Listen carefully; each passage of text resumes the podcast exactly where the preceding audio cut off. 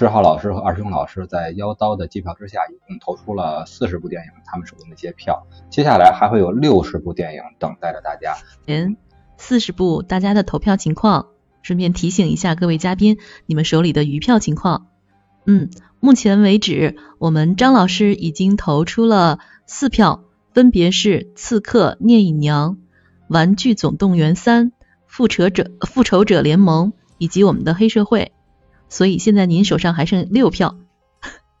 那么我们的二师兄目前总共投出了五票，分别是《迷失东京》、《阿黛尔的生活》、《花样年华》、《大象》以及《机器人总动员》。那么，哎，我更正一下，那个阿黛尔我好像没有投，嗯。啊，您这票不投是吧？哎，好的，我帮您更正一下。对，那么您也是投出了人夸了半天都没投，对，都没投，他哪都夸了。是的，不行，我们以后一定要找一个好一点的这个女性题材电影啊，我看看有没有啊。有的，有的啊，不急，有不急不急。嗯。两千年，爱情是狗娘，外文的电影的名字叫做《Love》。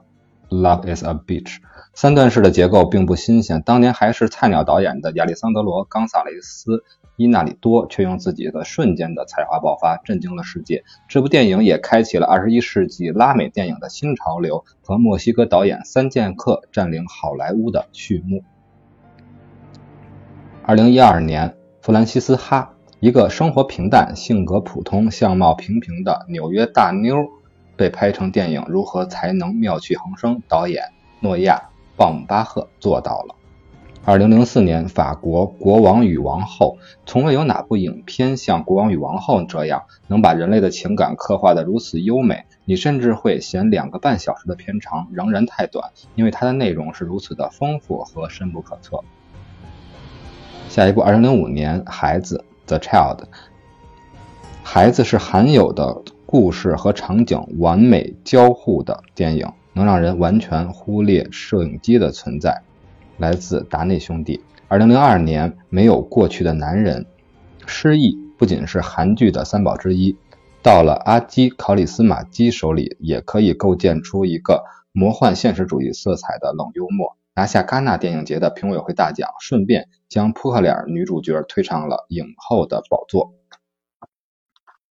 下一部，二零一三年《绝美之城》，片如其名，美轮美奂的怀旧之作。戏里过尽千帆的作家追忆浮华岁月的美丽与哀愁。戏外，这部承袭费里尼遗风的作品，收割了奥斯卡、金球奖两座最佳外语片奖杯。二零零一年，日本《千与千寻》，与本片相比，无论迪士尼还是皮克斯都显得幼稚。这是讲故事大师宫崎骏最好的故事。某种意义上，宫崎骏试图透过这个现代神话与年轻人交谈。久石让的音乐简洁而富有感染力，节奏和雷鸣般的敲打了观众的内心。二零一九年，小丑。小丑是一部全程在饱满亢奋的情绪中推进的电影，拥有强烈的感染力。它最伟大之处是抓住了这个喧嚣时代的痛点，所以它激起的回音注定将在现实世界里继续回荡。二零零八年，韩国《夜与日》，洪尚秀最长的一部电影，也是做琐最琐碎的一部。与其说它是一个故事，不妨说是呈现了一种人生状态。看似平淡的生活，矛盾却无处不在。二零一一年，周末时光 （Weekend），回望这二十年，《断背山》、《周末时光》、《爱你西蒙》，似乎都是平权运动进行到一定阶段注定会出现的那部电影。他们在不同的阶段扮演着各自的角色，都堪称标杆之作。好，这十部电影已经抛出来了。然后志浩老师，是您开始呢，还是这次该由二师兄开始了？老崔来了，要不听听老崔？我更喜欢《千与千寻》吧。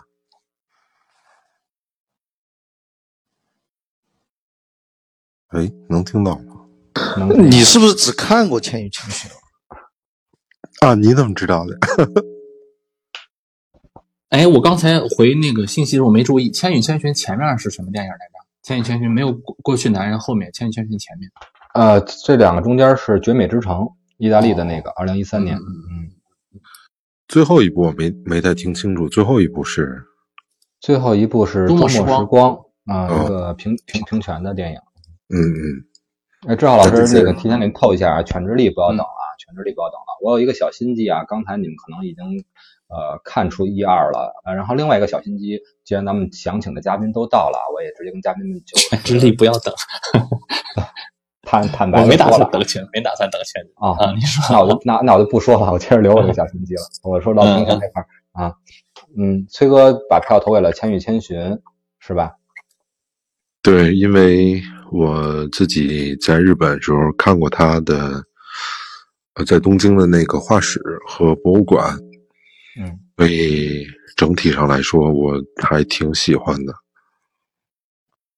我也是特别喜欢宫崎骏老师老爷子的这些作品啊，我这个红珠的来源也是来源于宫崎骏的一个作品。然后另外呢，呃，这次应该顺序来说，应该二师兄到年了。呃，听得到我说话吗？可以。我还是会投《千与千寻》。嗯，虽然虽然我必须我我必须要说，这个片单里面十部电影里面，我应该有五部我都没看过。就是已经露怯了，就我看文艺片的数量还是比较少。然后我想多说一句哈，其实弗朗西斯哈我我是挺喜欢的，就他们两口子嘛，一个那个女女主角跟那个导演是两口子。然后这个导演的片子，那个叫什么来着？就是拍《Mary Story》这个，呃，我是非常喜欢的。就是他的那个那个就是文艺的那个程度浓度是我能接受的，就就到了什么绝美之城这个我确实有点不耐受了哈，我必须要承认。就但弗兰西莎肯定不是我最喜欢的他一部电影，但是《千与千寻》确实对我个人来说也是影响特别特别深的一部宫崎骏的片子，我应该是最喜欢的。应该对于宫崎骏来说，我最喜欢的是《千与千寻》，所以说我把我的票投给他。嗯。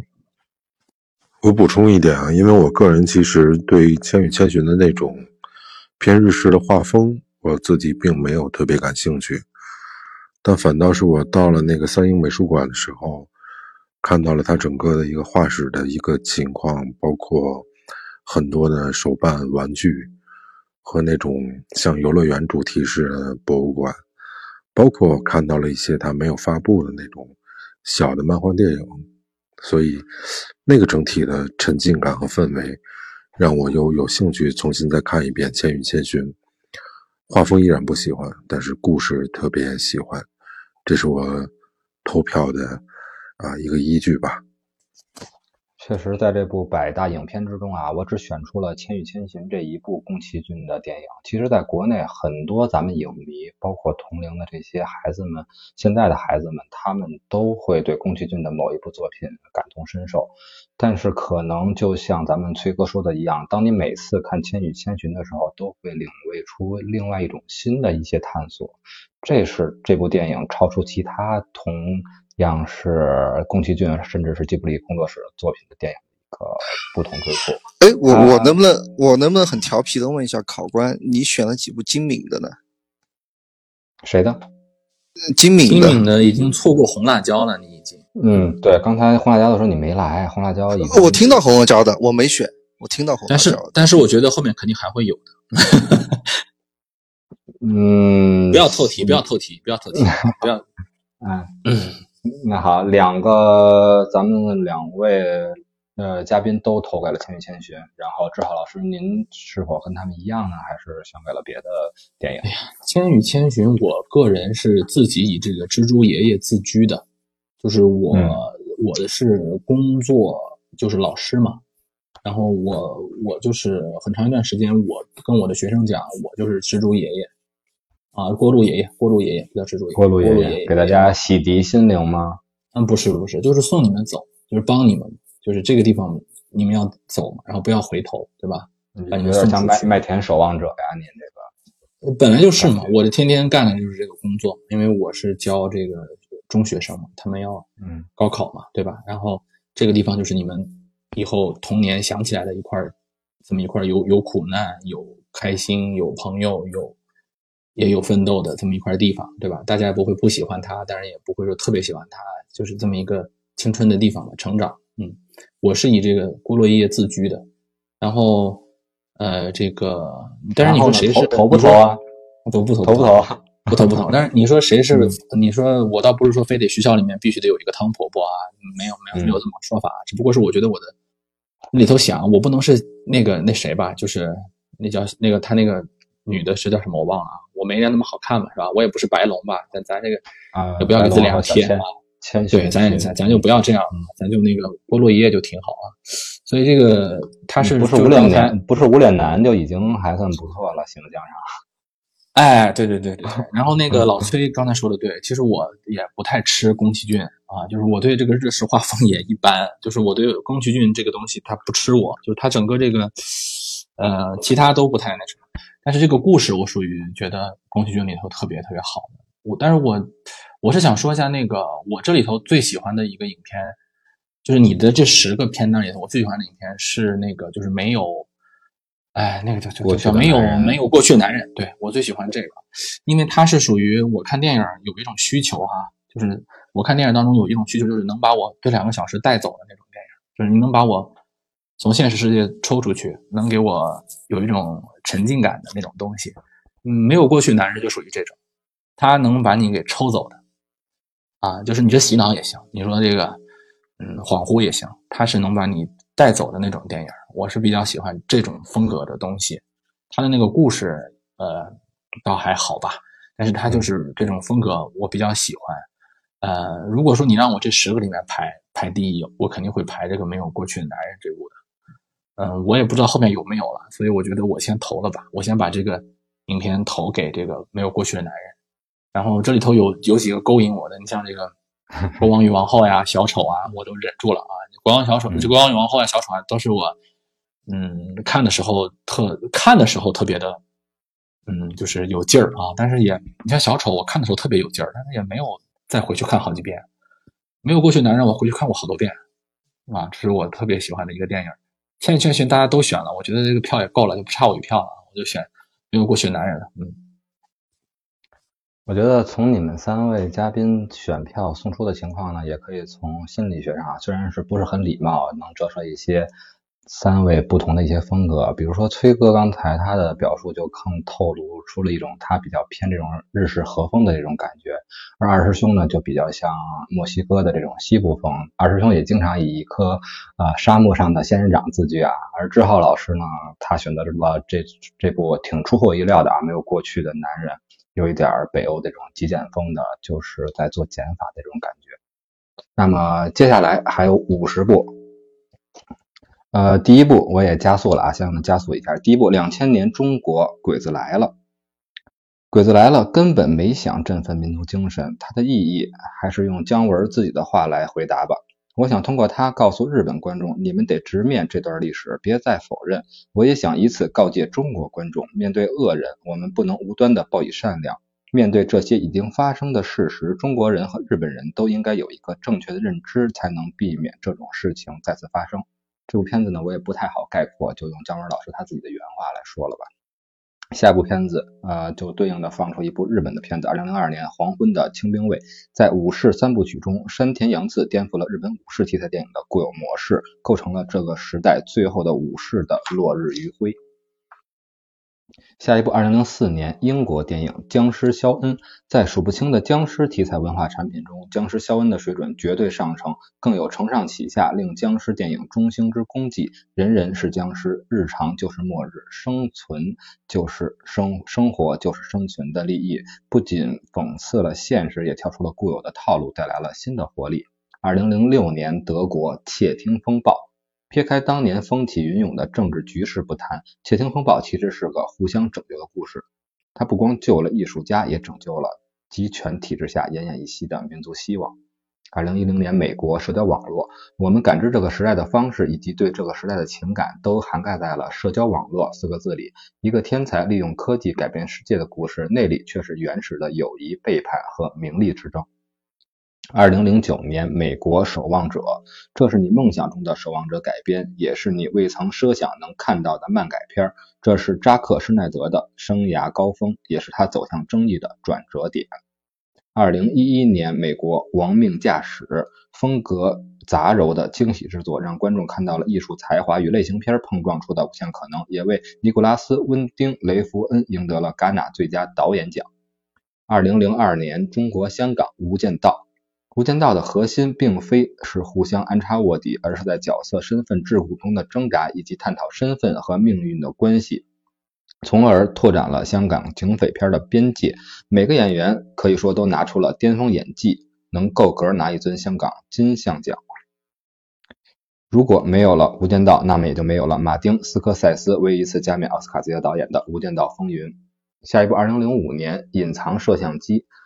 往浅了说，本片运用希区柯克式的悬念手法，探讨了欧洲的殖民史和种族关系；往深了说，影片揭示了中产阶级的精神世界。下一部，两千年，《站台》。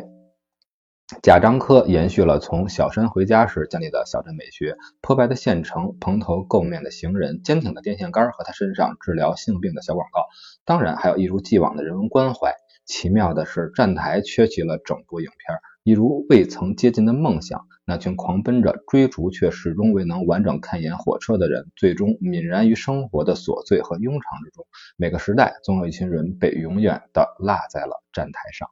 以上就是这一阶段的十部电影。站台，嗯，哎，没得没得可商量了是吧？直接就交出来了。这次很果决啊。没有办法，你这个片子片片单选的厉 害厉害，鬼子来了起，站台收，中间还有那么多堵我们的片子，这个我觉得很难守住吧？这个我不知道后面两位能不能守住他们的票，我这个没办法，我本来想守住的，我的鬼子来了守住都很不容易了啊！那站台我投给站台了，这个姜文的鬼子来了，我嗯不不用评价，肯定是特别好的电影，呃，但是还是把票对美食部里面嗯。美食部里面，我要真是又不摔那么一张票啊，那绝对就是片单这个选择的失败，失败了，顺顺序安排的失败了。站台最后有一个情节，我想说一下，就是我认为那是真《盗梦空间》，就是他啊，最后有一个情节，不是他坐在那个沙发上，呃，这个声音响了嘛？你可以把它理解为水壶茶水的声音、烧水的声音响，你也可以把它理解为远方的列车的汽笛声的声音响。嗯，你也可以把它理解为刚才那前面的所有的东西都是这个在沙发上颓废的中年男人的回忆，也可以把它想象呃这个理解为它只是一个梦，就是我认为那个是真真盗梦空间，就他甩那个陀螺好几条街，然后还有就是这个里头呃有有我们的生活嘛，就是我的父辈的这个生活是能看到的，就是在电影当中。贾樟柯对于我来说，可能就像宫崎骏对于红猪吧，就是他能影响到你的这个名称。就是贾樟柯之前和贾樟柯之后，是我看电影的一个分界线。就是我知道贾樟柯之前看电影和知知道贾樟柯之后看电影是完全不同的两个状态，是不能说成长了吧？但是我是觉得，从贾樟柯之后的我看电影的话，就嗯比较的想。去找到自己身上的东西。站台当中的好多人，我不是觉得是，呃，王宏伟演的那一个角色，包括赵涛演的那些角色，他想去跳舞，然后又去邮政局工作，还是税务局工作，然后里面还有那个呃没有什么正脸的那个团长，他的那个口音明显不是山西口音，他是一个说话挺有北京腔的口音，他为什么在这儿当团长？这都是无限遐想的 B 故事线，就是他能给你很多的那个感觉，而且他是。把从改革开放到九十年代初吧，或者八十年代末这段，嗯，基本上没有什么人反映过的历史拍出来，就它是真正历史电影。嗯，好，就说说这么多吧。好，那站台这部电影咱们也不过多介绍了，然后也不过多展开了吧。然后另外就是二师兄，您选择的是哪一部电影呢？我有点好奇。我都不选了，我我赌气了。我我那个任性了，就是这个这个片单，我觉得你再练两轮，我就要二十张票才选出来的，就我就我就不选了，因为你就赌一赌后边的是吧？我但我聊一聊吧，就是里面有四部电影我都很喜欢的，站台我就不说了，站台但站台不是我那个贾导最喜欢的一部电影哈，可能但是是绝对是属于是并列第一的电影。鬼子来了是我本来会投的，但是因为任性嘛，我就不投了。鬼子来我觉得是姜文最好的，没得话说，就是他他有话想说，然后我也听懂了，就这么简单直接的一件事情。就这这种电影是你嗯，不不是不是随随便便能看到的。然后《七零风暴》我当然也是很喜欢的，但是我我加一个小小插曲吧，就是我当然最最感动的是后面那个红手指了，但其实我看了后面的那个很多很多的背景知识，其实这个红手指是一个童话，就你你了解了真正背后那个历史的时候，你会觉得是一个梦碎的过程，就是现实会比电影残酷很多，所以就。电影还是电影，现实还是现实。但《窃听风暴》还是我非常非常喜欢的哈。就那个那个德国男演员也是我最喜欢的德国男演员。《无间道》就没话说了，《无间道》是对我影响，也是对我个人影响很深很深的电影。就是那那个时候看的《无间道》，但是后来我应该我数了一下，应该我看《无间道二》的次数要比看一的次数要多。就那个火锅，还有那个世界不该这样吧。你不该这样吧？这这这些小细节我看了很多遍，应该二我会看的比一多一点。我就说一下这四部电影对我的感受吧，然后我也很任性的，我守一守我自己的票吧，我都不选了。虽然不可能啊，但是如果姜文老师有知的话，您能坚持任性，而不是把这票投给他，这个胃口可能。姜文老师更和您对这个胃口，他也会更开心。希望你能把你个任性啊，在下一个十个里面也坚持下去。然后崔哥这块有您喜欢的、您心目中的近二十年的 top 的电影吧？这是部作品里。嗯，我觉得你选的选到心坎里去了，都对。刚才呃几位说到的，我都挺喜欢的。嗯，但是我想说一个没说到的吧，就是。山田洋次导演的那个《黄昏的金兵卫》，那也是一个我特别喜欢的电影之一。虽然我不觉得它是山田导演最好的电影，但是我是非常非常喜欢他的。大概在十五年前啊，如果各位在北京的话，应该知道北京有一个地方叫小西天儿旁边有一个啊电影院。小西天离北影厂非常近。呃，当时在那儿办了一个山田洋次的电影周，啊，包括《幸福的黄手帕》《银次郎的夏天》《黄昏的清兵卫》等等的这些电影，我基本上在那一个礼拜整体我都看了一遍。每看一遍，我都觉得特别感动，拍的特别好。他的能力是在于可以把一个简单的事儿拍到真挚，这个真挚拍到极致。因为山田导演，我觉得他应该是日本导演里面比较熟悉啊中国的一位，因为他小的时候在沈阳生活了很长时间，并且他也从日本的二战战败之后回到了日本啊，经历过一系列的比较悲惨的啊这种战败国家的流亡的生活啊，贩卖自己的家当啊什么的，甚至讨饭，这个他都有。所以他抓住人物的那种细腻的情感，抓的特别特别特别的极致，我觉得。所以每次看到上天影次导演可以把一个小事儿讲得如此真挚，我就特别感动。那另外一个像贾樟柯的那个电影《站台》，啊，包括小五我们都知道的那些电影，他其实也是通过一个小人物去映射一个时代，然后一个时代去映射一个小人物的命运。我觉得这两个导演拍摄的电影像极了今天的故事，嗯，这是一方面。另外呢，《鬼子来了》，我当然也认为是姜文的特别好的一部电影，但是我不认为是最好的。我认为姜文最好的电影应该是下一部。呃，如果有一个分水岭的话，我觉得姜文导演的电影从《鬼子来了》开始以后，是一个现实和梦想的交织的这么一个电影。嗯，对，可能也就只能说到这儿吧，并且我特别有幸的，我看过《鬼子来了》的未剪辑版，或者说叫导演剪辑版，比啊比我们在市面上看到那个版本大概多了四十分钟，嗯，特别带劲，所以我也觉得我舍不得，嗯，呃，包括《无间道》，《无间道》我觉得是港片的一个代表之作，如果。把港片分为两个时代的话，我愿意把它分为吴宇森时代和无间道时代。对，那所以特别难选，包括《窃听风暴》，我也真的特喜欢。嗯，所以我都想投。嗯，确实像您说啊，这《无间片》《无间道》啊，有一句话当时不都是说吗？《无间道》之后再无港片儿。而且《鬼子来来了》这部电影，我是没有看到您那个剪辑版的。有的时候咱们虽然不能聊，但咱们线下见面可以可以有的说，也没准能有机会到您那儿求片源。那么最后我的问题是，崔哥，您到底是这次要投出几票呢？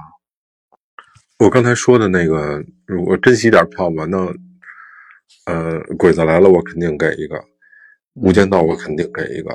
嗯，如果再给一个的话，那黄昏的金瓶梅。嗯，三票。嗯，反正您不多，但是您投出这三票之后啊，可能大家一把一把费三票，一把那就持平了，对吧？不会过日子的人就是这个样子。有点《三国演义》了啊！你们现在手里都差不多啊。那接下来接下来的十部电影，第一部二零一零年《盗梦空间》。一个普通的盗抢故事，经克里斯托弗·诺兰的超现实主义视觉奇观、荣格的心理学和复杂叙事的游戏重重包裹后，成为近二十年来最富原创性的暑期档电影，也将纯粹的观影乐趣带给了 CG 特效日趋审美疲劳的观众。下一部，二零一九年《灯塔》。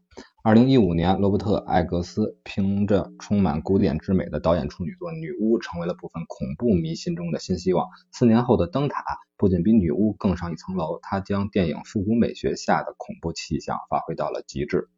《灯塔》宛如新时代的斯坦利·库布里克附体。二零一零年，能召回前世的布米叔叔。糅杂宗教、历史、政治和个人记忆，以实验性手法展现了有关生命与时间的别样梦境。这个梦境有关前尘未来，也影射当下人类对自然的暴力、现代化对神灵的却美。本片为泰国电影赢得了首个戛纳电影节金棕榈大奖。两千年记忆碎片。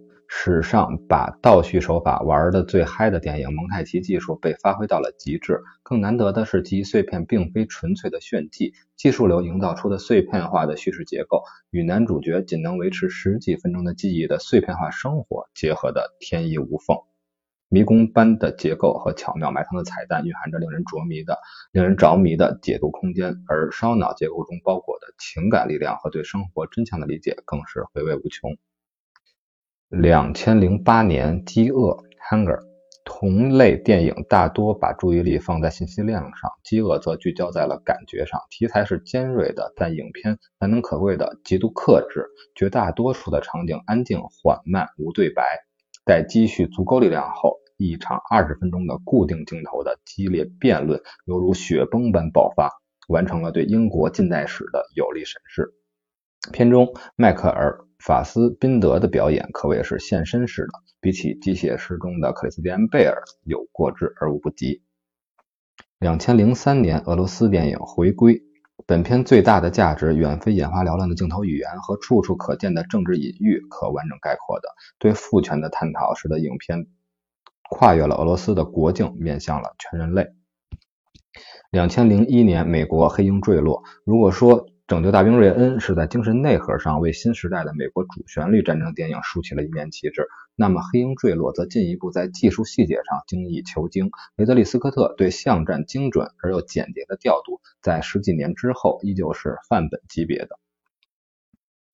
两千零七年，法国古兹语兹语海，他是阿布代科西绪以纪实手法造就了一群真正的人。看不到拥有崇高意志的伟人，也看不到作恶多端的恶人。每个人都有令人不齿或可笑以及善良的一面。所有这些人性聚到一起，造就了一个人、一群人以及他们的命运轨迹。二零一三年，《地心引力》虽然延续了二零零一《太空漫游》等影片的命题，但《地心引引力》的革命性在于感官与心理的双重体验。该片无疑是今后同类型影片提供了一个经典的样本。两千零八年，日本步履不停，步履不停是否为是之愈合最好的电影尚有讨论余地，但是它毋庸置疑是之愈合导演导演作品中最能代表其个人风格的作品。以上就是这一波的十个电影了。这次该谁开始了呢？是不是该志浩老师了？不是，上回是我先说的。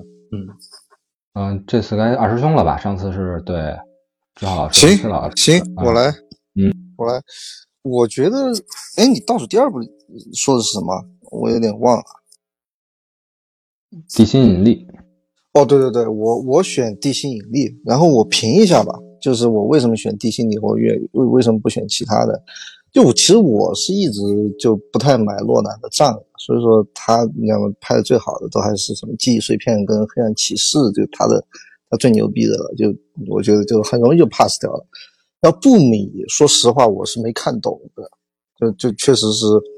就是那个层次不到，但我我知道是一部很好的电影，但是确实没有没有看懂。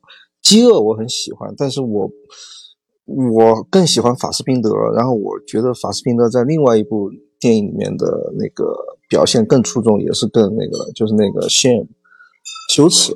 然后这部我也不选。然后我说说我我为什么选地心引力吧，也是非常个人的原因。我觉得首先他。它是那种电影上技术上的一个很大的突破，就是确实，阿方索卡隆他我不知道他想他肯定想拍罗马这样的片子没问题，但是地心引力是不是他拍想拍的电影？我觉得有可能是因为因为那个罗马里面那个里面的那个电影，他在电影院里面那个场景，他他里面放的那个电影就是宇航员的那一个一个电影，好像我印象中是一九三几年的一部科幻电影。应该是对小时候的阿方索卡隆有很深的影响。我觉得他可能对这个宇航员这个题材，对对这个有很很深的一个执念。然后他拍出了《地心引力》，《地心引引力》也是我在电影院看的第一部阿方阿阿方索卡隆的电影，所以对我来说意义也也非常的重要。然后我觉得他也是乔治克鲁尼在里面，就是那个演技演技非常好，就他那个角色的那个。那几个重要的给一脚那个状态非常非常好，就整个电影的视觉奇观、故事奇观，还有桑德拉布洛克和乔治乔治克鲁尼在里面那个二人对手戏的这个，整个都非常非常的棒。所以说我我如果给一部科幻片的话，我会给《地心引力》，是一个非常非常好的一部，就是炫耀电影工业，然后然后一部。集，我觉得是好莱坞工业的一个集大成者的一部电影吧。我我我愿意把这部这个票投给地心引力。嗯，说感谢二师兄的点评，然后要到进行计票。另外，刚才透了志浩老师一道题啊，就是也不叫透题嘛，就是呃，因为了解大家的喜好嘛。提示了志浩老师一下，不用等犬之力。然后二师兄这块，如果真的喜欢阿方索卡隆的话，你也不用等罗马。罗马，我个人也没把它放在这个百部影片里，虽然有一些呃任性吧，但是最后也有一些我的原因的。然后志浩老师点评一下这一波十部电影，有您的呃心仪的吗？我还有几票，我想问一下妖道，我还有几票？志浩老师，您现在已经投了一二三四五六票投出去了，还有四票。我就投了六票了吧？是吧？是这样的。我的天呐。嗯，我最后想投步履不停来着，但是我忍忍吧。我这这这轮不投了。地心引力，我非常这个支持二师兄的这个说法。我是觉得地心引力在我这儿肯定上不了 top ten，但是它一定是被低估了。就是它是被遗珠的那种科幻片，我觉得现在好多科幻片都根本达不到地心引力的水平，但是他们被捧得很高。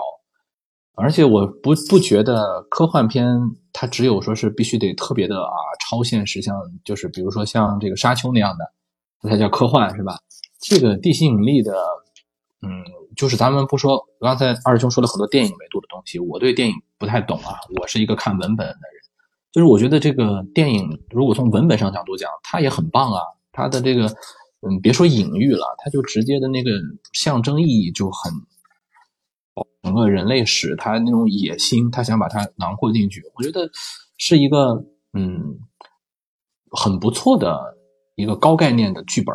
它不是说光这个效果做得好，有些科幻片就是说，哎，我效果只要做得棒，激光打得响亮就行。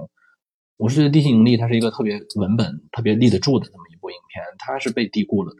但是在那两年，我觉得如果你要让我评个近十年 Number Ten，我觉得它能上上上去啊。然后这《黑鹰黑鹰坠落》是属于我在小男孩的时候，就是在那个呃，就是初中吧，初中、高中那个阶段，特别喜欢跟同学们看的那种片儿，就是哎呀，就特别的猛，嗯，就他是最早给了我们这种小男孩一种啊巷战感，有点像一个他一个那个。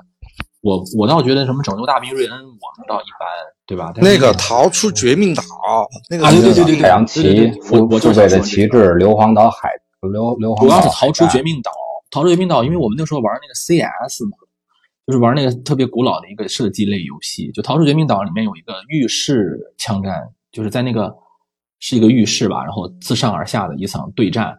啊，然后他说，就说你们走错了房间，然后就开枪。我我我我那段看了有没有二二十遍吧？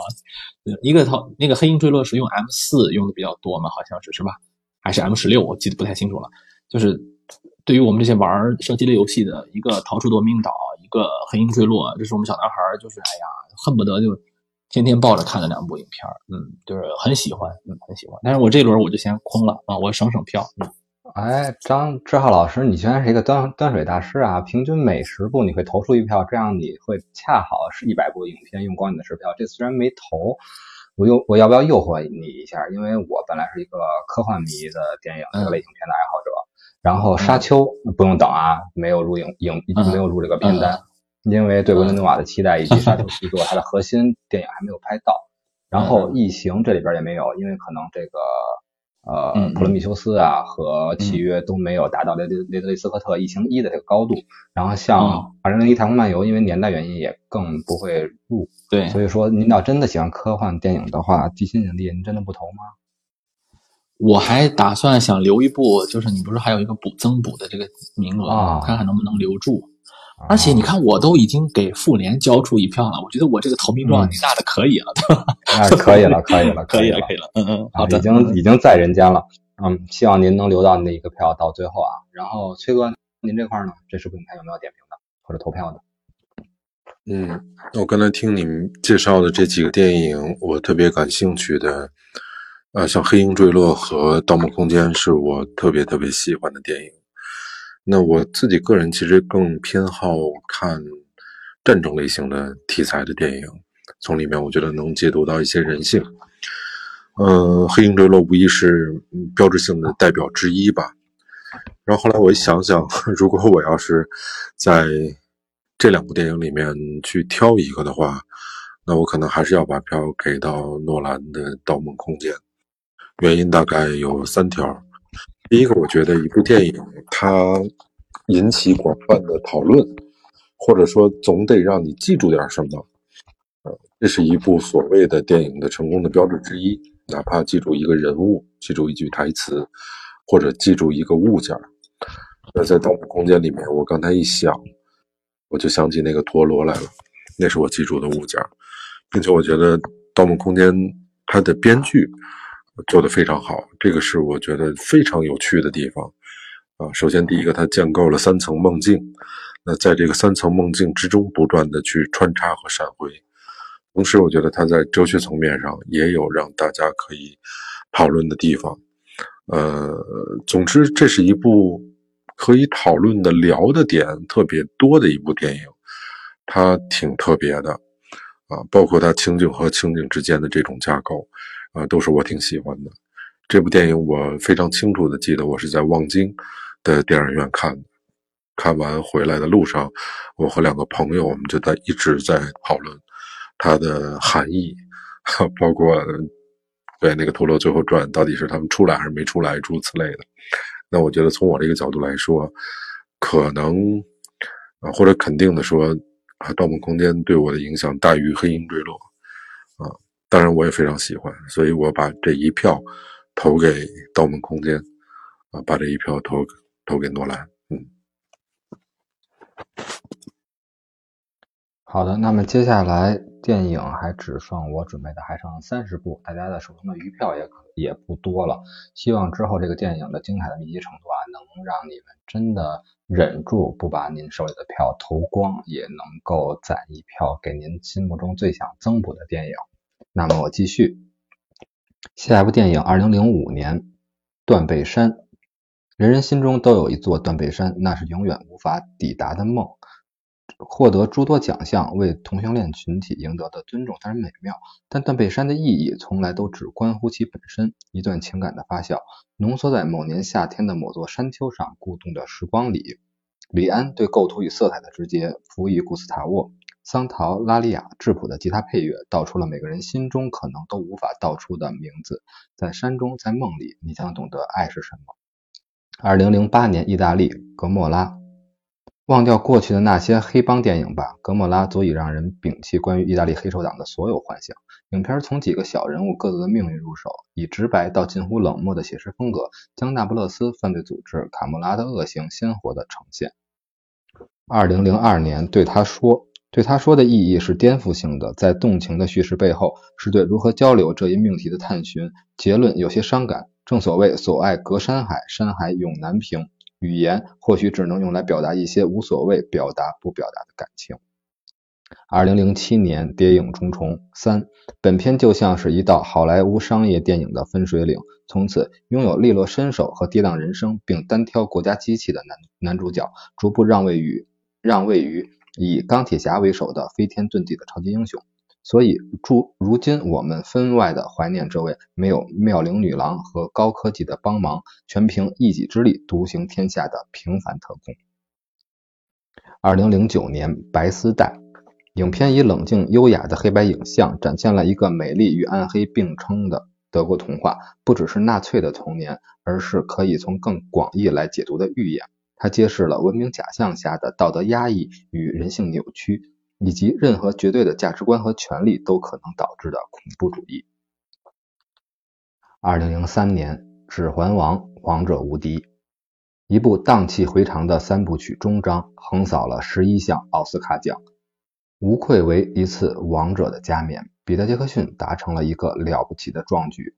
影片不仅呈现出史诗战争的场面，更没有丢失原作的饱满情感与人文情怀。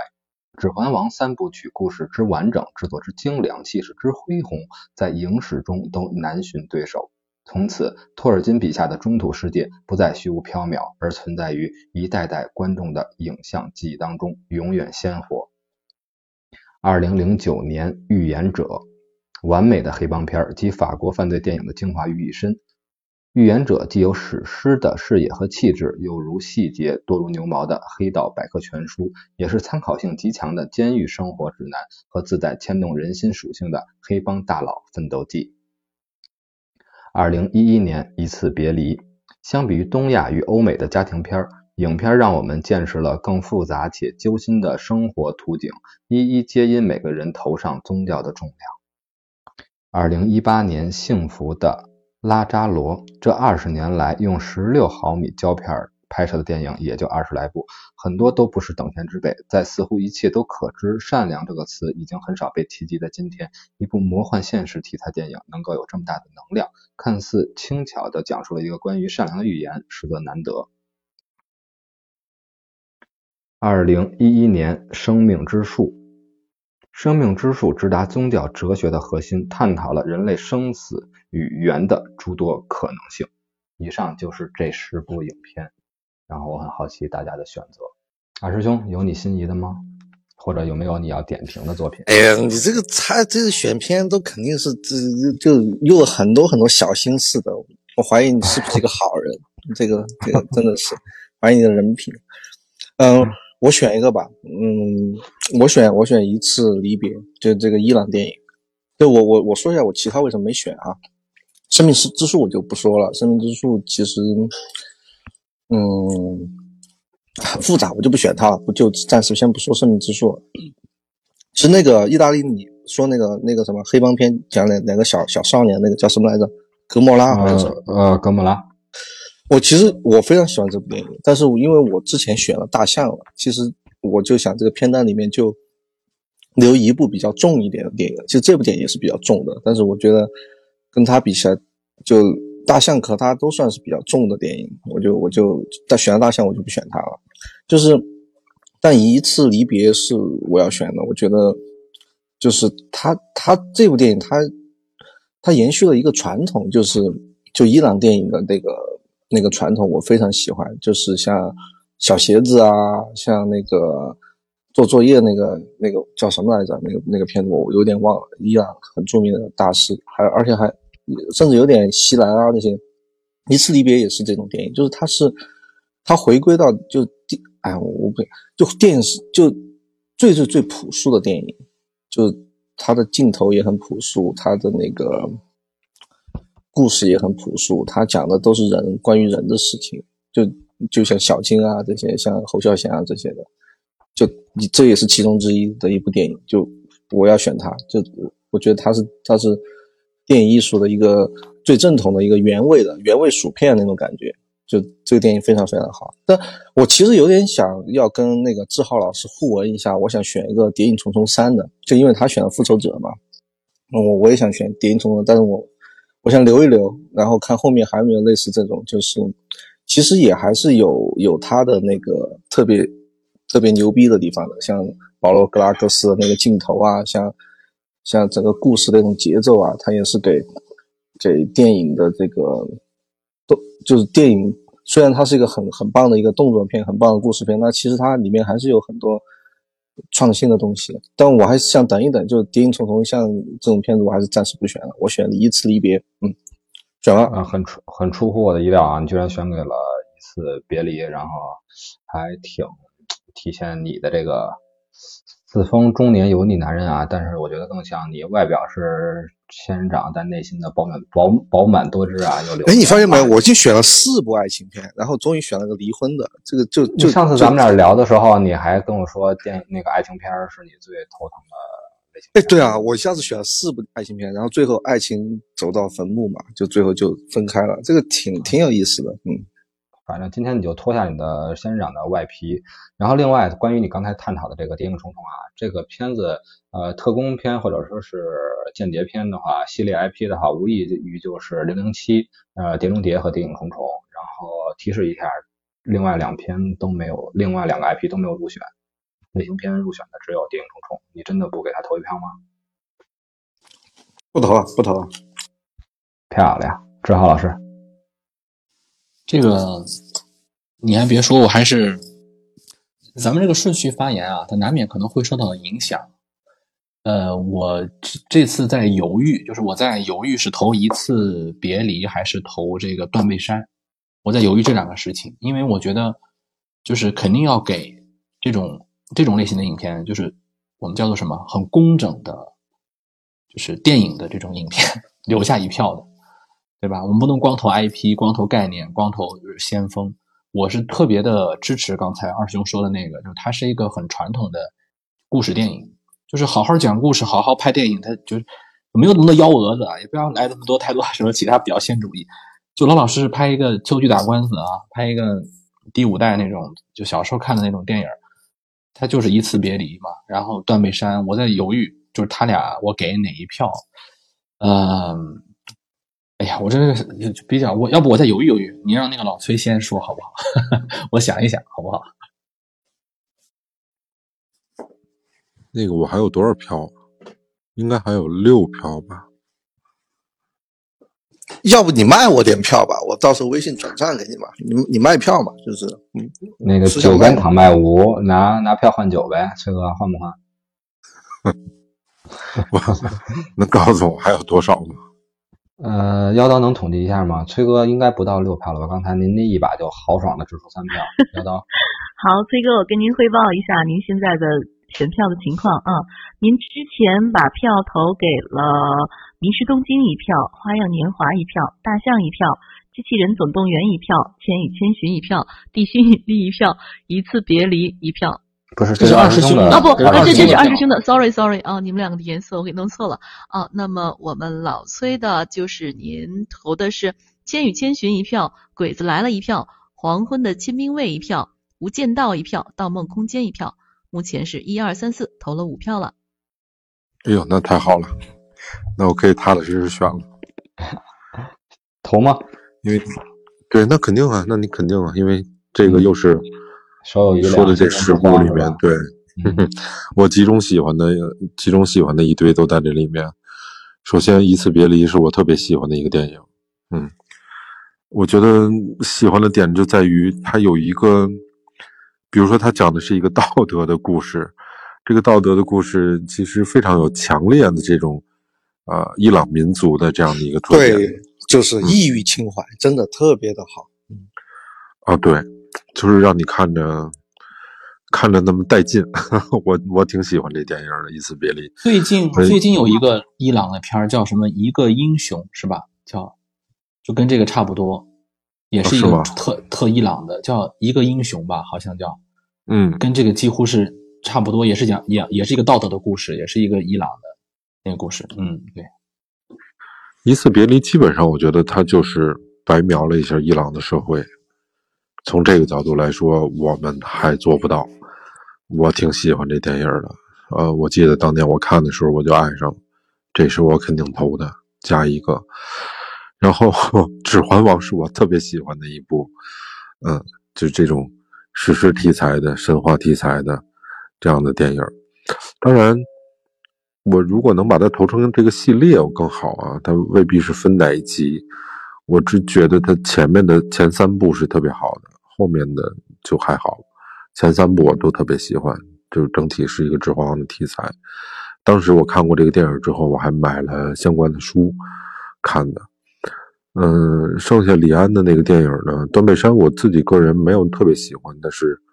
我特别特别喜欢李安的其他的电影，嗯，呃，就不知道后面还有没有李安的片儿，但是，呃，我得投一票支持一下，嗯，所以就就就来仨，就挺好，啊，一次别离，呃，指环王和断背山，嗯，崔哥就就是出手豪爽啊。然后我也感谢崔哥投给了《指环王》这一票啊，没发现前两位志浩哥和二师兄投给《指环王》，我觉得也是在我心中啊，虽然我没有这个评选和点评的资格，但是心里还是有一些小意味的。还好在这儿崔哥这儿得到了补偿。咱不说霍比特人的事儿是吧？《指环王》我觉得确实是在科幻迷或者说这种魔幻迷心中的位置还是很高的。然后那么接下来还有二十，你不是你不是没有选《哈利波特》吧？我听这个意思，好像你没有选《哈利波特》是吗？是的。我的天哪！行，那那我这我这一轮我先轮空吧。我我觉得我喜欢的两部片都有人投了，我就先这轮我先轮空一轮啊。我保一下我怎么中招啊？我怎么中招了？这志浩老师一质询的 语气，我就给透底了，对吧？嗯，因为我得考虑到年代感，它这部的原因很多在于，就是它最经典的一部是否出现在这二十年里，我不能因为它这个 IP 的足够成熟或者跨越度到了，我就把它放进来。当然了，还有一个原因，就是因为要给大家一些增补的空间嘛。另外就是说，您的票真的能能不能留到增补的话，到时候您大家自己都手里掂量掂量啊。也可能你最后十个就是特别惨，是吧？就最后又是巷战啊，就是肉搏了啊。然后下一个十部。呃，二零一一年，忧郁症自反基督者以来，拉斯·冯·特里尔的电影进入了新阶段，对宗教、哲学和人性等主题的探索愈发深邃。其中属本片最为凝重考究。导演结合自身经历，将忧郁症患者无法言说的痛苦化作具象的视听语言，借世界末日为催化剂，把超验的神圣庄严与世俗的滑稽乱象融为了一炉。下一部作品，二零零八年，《蝙蝠侠：黑暗骑士》。自本片开始，超级英雄电影被分为前蝙蝠侠黑暗骑士时代和后蝙蝠侠黑暗骑士时代。此前超英片从未如此黑暗、富有深度和充满大师气象。蝙蝠侠不再只是上天入地的富二代，而是现代的古典悲剧英雄。希斯莱杰对小丑的深入骨髓的独到演绎和他传奇般的殒命，令影片登上了神坛。简而言之。蝙蝠侠：黑暗骑士已经超越了电影范畴，成为新世界标志性的文化现象。下一部作品是二零一三年的《一代宗师》，相比更受西方普遍认可，并令王家卫在世界范围内再度声名鹊起的《花样年华》，《一代宗师》更像是一次在微观与宏观之中面子与里子的双重升华。继胡金栓、徐克以及他自己的巅峰之作《东邪西毒》之后，抛开了艰涩表达与复杂结构的王家卫，又一次将中国功夫武侠电影提升到了灿烂辉煌并令人如痴如醉的电影美学高度。二零零一年《小亚细亚往事》，本片最有名的影评来自于杜琪峰，西兰花了太多的时间讲了太少的东西。两千年《卧虎藏龙》。霸王别姬》《活着》《鬼子来了》是世界最佳华语电电影的常见的三个选项。但当我们回忆起马友友拉的提琴、李玟统治舞台、李安、周润发、杨紫琼和章子怡端坐台下的那个奥斯卡之夜，心中或许另有答案。《卧虎藏龙》之后，再没有哪部电影如此细腻地描绘了远去的中国，不仅是徽派建筑、京城的青瓦屋顶和诗意的竹海，还有江湖侠义和城府深沉。两千零一年，《天使爱美丽》这部电影让皮埃尔·热内一定有一双无比锐利的眼睛，才能捕捉到如此多的点，让生活的小细节更多更加的无比美妙。故事很简单，但影片就像一个神通广大的魔法师，赋予我们重新认知到这个世界的视角、能力和方式。二零零七年，《十二宫》。《十二宫》可能是最被低估的大卫·芬奇的电影，在平淡无聊且早已既定的事实中，芬奇将虚构的影像所能带来的真实感无限放大。二零零二年，《上帝之城》为强化真实感，影片采用近乎癫狂的高速剪辑，让人仿仿佛置身于混乱无序的街头，感受到角色的绝望和恐惧。二零零六年，《潘神的迷宫》。潘神的迷宫中，魔幻与现实水乳交融，真实与虚幻，残酷和纯真，对立元素竟能如此和谐的相融，简直太美妙了。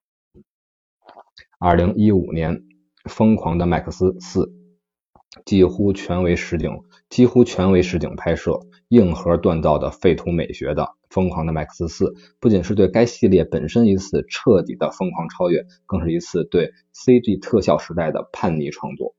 丛林法则，不说废话，不服就打，摇滚致死。这样的一部气质似乎极端直男化的后末日邪典电影，女权觉醒的标志却格外的端正。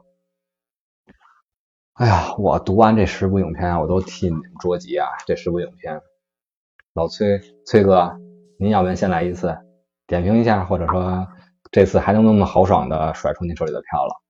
嗯，不会，不会，这次爽不了了。这次我最喜欢的无疑是潘神的迷宫，嗯，但是我觉得从知名度上来说，从各个角度来说，它可能在这十部里面，嗯，属于中下游吧。但是我个人特别喜欢，特别喜欢，嗯，我主要爱那小女孩，就给他投一票。那你爱小女孩的话，如果要有美国往事的话，你是给投一票？啊，对，是的那个，嗯，因为我算着我还剩一票，嗯，还剩一票了是吧？崔哥就还有十部电影，对啊，后面那十部再留一个呀。后不是后边那十部的话，要不然就是投出一个，正好完美结束；要不然就是忍住那十部都不投，您还可以增补一次。嗯，好的，就这两个方向。然后二师兄怎么样？这十部里忍不忍？哎，我还有几票？我我还有几票？二师兄，我再给您报一下您的这个选票的情况啊。您前面投了《迷失东京》《花样年华》《大象》《机器人总动员》《千与千寻》《地心引力》《一次别离》，没有了。您还剩两票。我我这个节奏把握的很好吧，我我为自己鼓掌。不好意思，红珠，那个麻烦您告诉我一下，刚才老崔选选的是哪一个？我刚才有呃有点。崔哥选的是潘神的迷宫，潘神的迷宫。哎，好嘞，谢谢您。你们后面来的都比我少投一轮，你们的票都已经快超过我，都超过我了。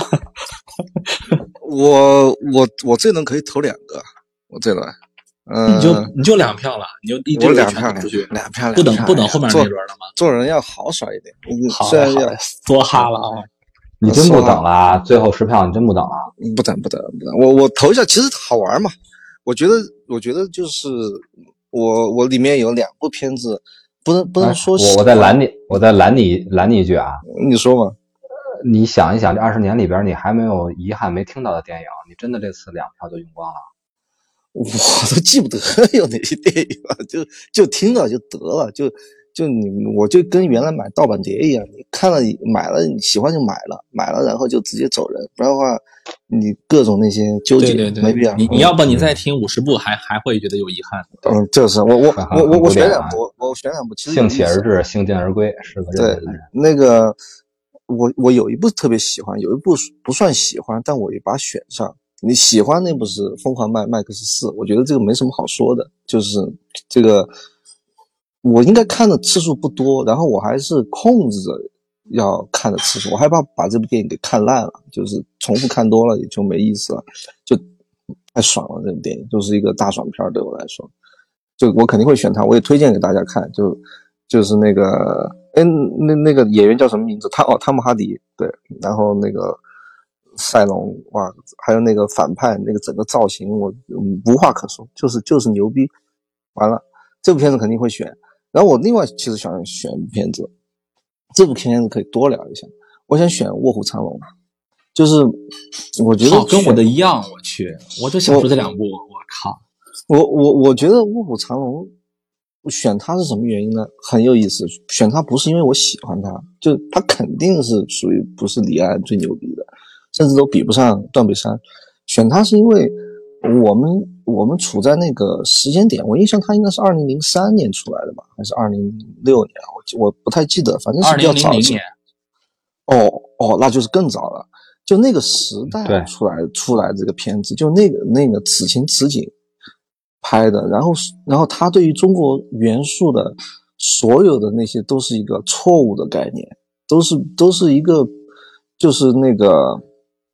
不是美国有一个有一个有一个很哦左宗棠鸡是不是啊？好像有一个这么一个菜，对，从来没有这个中国菜，对，就就是它是这么一个感觉，但是很奇怪的，那个时候看了以后还是挺吃这一套的，就是我去李慕白，我靠，闭眼狐狸，我靠，章子怡，就它它是一个左宗棠鸡的一个东西，但是它就它还是。抓住了美国的观众的心，很奇怪，也抓住了少年时候的我的心，就是那个那个安徽那个徽派建筑，那个竹林，那个对吧？求见而不得，师徒关系，然后嗯，中中国男女之间非常隐忍的，非常我怎么又选一部爱情片？我靠，非常隐忍的那个那个感情的那种流露啊，这种都是。都 其实不是这么回事，他是糖醋味的左宗棠鸡，根本不是那个徐克啊或者胡金铨那个比较正宗的东西。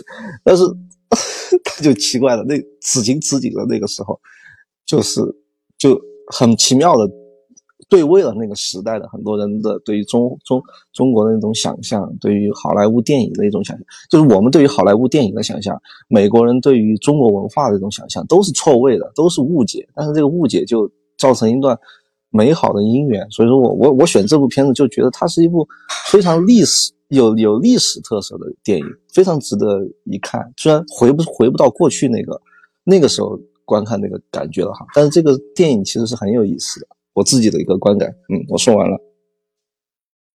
我觉得这个卧虎藏龙啊，真的是值得大家选。它有一次像很多在文化输出这块啊，咱们看电影更多的是像西方、像中方的这边，像东方的这边的文化输出，而卧虎藏龙真的是我觉得是东方电影的一次反文化输出，是非常值得大家选的。然后赵老师，你们俩投同一部电影吗？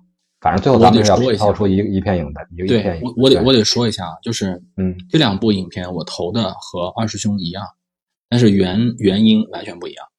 就是那个，我先说，就是《疯狂 Max 四》啊，就是我觉得这个片儿不是大爽片儿，就是它虽然很爽，但是它绝对不只只，就是不是我当时看它不是当爽片儿看的。换句话说，对于我们这类观众来说啊，可能就是它既能满足二师兄那样的就要看爽片的，就是这个需求。它也能满足，就我这种考据派，就它是一个重启电影嘛，我就一直在等，我想等一个那种重启电影。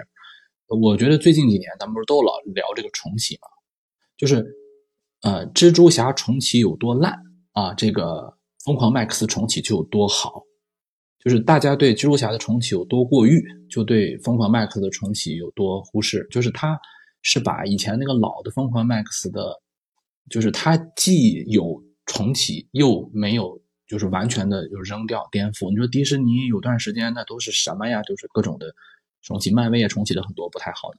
就是我觉得《疯狂麦克斯》是把之前那种特别啊就风格化的东西，它加入的加入了现在的一些审美意识，然后还有一些现在的一些啊就是平权意识，再加上他自己的一些哲学的思考，它整个《疯狂麦克斯四》是属于啊，就是等于说一个大师写了本小书，就那种感觉，就跟我们读书一样，就是一个国学大师他写了一个写了一部那种，比如识字大全，但是他给那个识字大全里头注入的可不是教你说啊你识字特别快，而是说它里面体现的这个天地玄黄、宇宙洪荒的这个表达。我觉得这部片子是别说二十年了哈，我觉得你再往前推十年，你把原来那几部 Max 全部都加上，我也得选这部片子。我就打算，如果你要不提，我就把这部提出来；你要提了，那我就不不说了。这就是我最喜欢的近十年的，或者近哎呀二十年的，肯定在 Top Ten 里头的。你怎么排也有它。还有《卧虎藏龙》。卧虎藏龙，我倒嗯没有注意说他刚他怎么给美国人输出哈，就我从一个中国人的角度去看，徐浩峰是我特别喜欢的一个导演，他有一个评卧虎藏龙特别好的一一个那个影评，它里面就说这个竹林戏就是中国最传统戏曲当中的那个情爱戏，就是你怎么能把床戏拍得好，竹林戏就是体现的中国式床戏，就是他如果说你让章子怡在在那个竹，在那个呃树叶里头裹着块红布来那么一场就全完了，啊，我这也不是说捧一踩一啊，就是有一段时间章子怡不是老演那个武侠嘛，对吧？就是可以对比，那没有办法不对比，就是你让章子怡和李慕白，他就是周润发在竹林里面上上下下，他就和嗯，就是《游园惊梦》里头那个手绢上上下下是一样的，就是怎么能把一个。粉儿戏是吧？演成一个高雅的状态，那个雅是中国的那种雅，而不是说我直接就让他脱了演一段。嗯，徐浩峰老师对那儿有一个评价，我觉得是特别好的一个评价。嗯，这个《卧虎藏龙》是我特别喜欢的武侠片，它这个故事文本一点都不吃我，就是它是属于这个故事我一点都不太吸引我，但是这个影像特别吸引我。这两这你这个片单当中的两种影像是我看电影的两集。《卧虎藏龙》是一集，《疯狂麦克斯》是一集，就是直接把我这两集全部概括了，所以我第一次一一一下投两票。就像您说的这个两极一样，就像电池的两极一样，好像这次片子的两票一下就给志阳老师通上电了。我特别喜欢您说的那句话，就是说蜘蛛侠重启的有多过誉，那么这个《疯狂麦克斯》就有多么值得赞誉。这种经典 IP 的重启不应该是对过往情怀追忆上的消耗，而是应该赐予这个 IP 一个更新的生命。然后，另外您点评这个卧虎藏龙的角度啊，我觉得也挺清奇的，也让我十面埋伏的那个也是可能有一点拙劣的模模仿，在这段床戏也是太直白了。但是让我想到了《红高粱》里边的那段，在高粱地里，以及像是呃李碧华的那部《青蛇》里面的那个。呃呃，法海和小青在呃戏水里边的那个斗法，都可能是在中方中国的这种传统文化一种隐晦的表达这种西方的一种呃所谓的观念的一种独特的美学表达。